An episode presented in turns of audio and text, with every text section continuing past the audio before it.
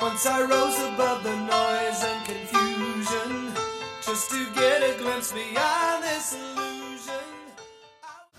Today's topic is on support groups. Do you belong to a support group? If so, what's the number one reason that you belong to a support group? Leave me a comment and let me know.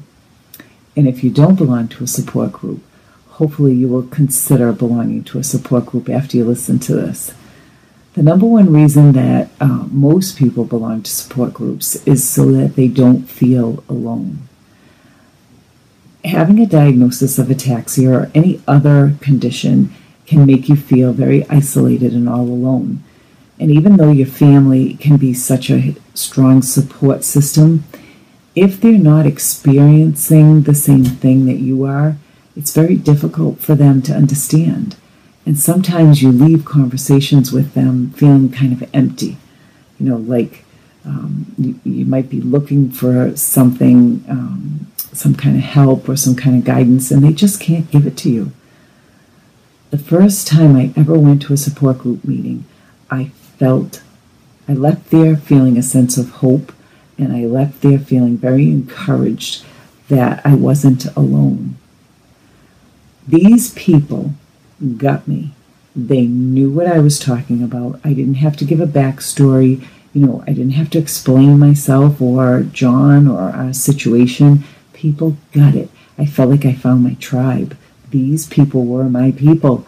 They got me. And you know what? That was like huge. It was very huge because up until that point, I felt very alone. And John felt very alone. Um, so it was great to find our support group.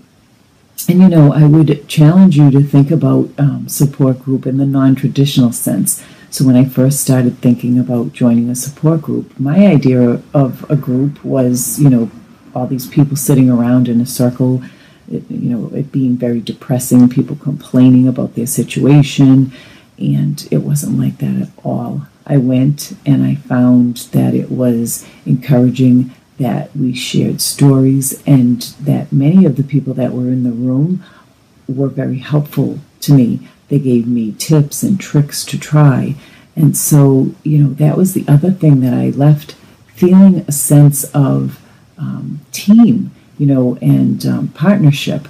You know, I don't have to solve this alone. If I have a situation or an issue, I can bring it up to the people in the group chances are someone's been through that situation before and they can help me.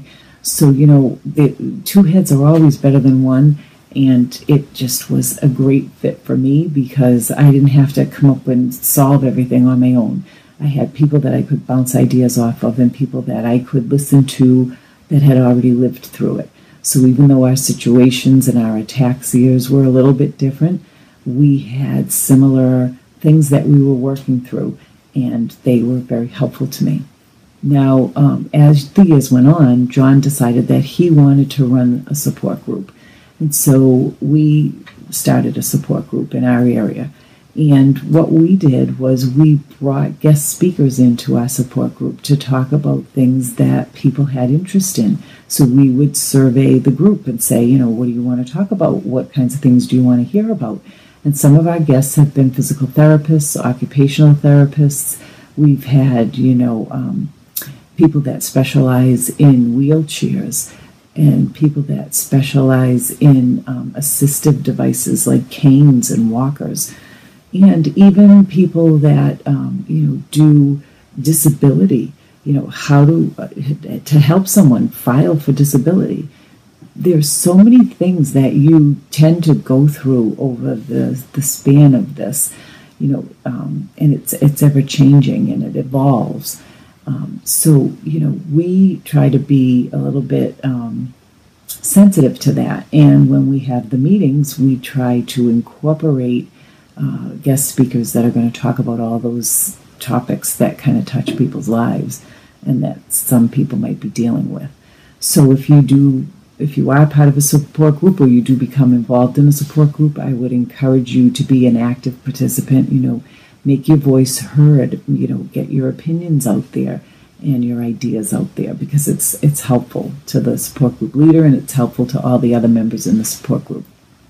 So, you know, I hope I've given you some things to think about. Uh, don't you don't have to be alone. Um, and I think that's probably the number one thing, number one message I'd like to convey is you're not alone in this. There are peop- other people that can be helpful to you and that are going through the exact same thing that you are. And you just need to know where to find them. And where to find them is in a support group.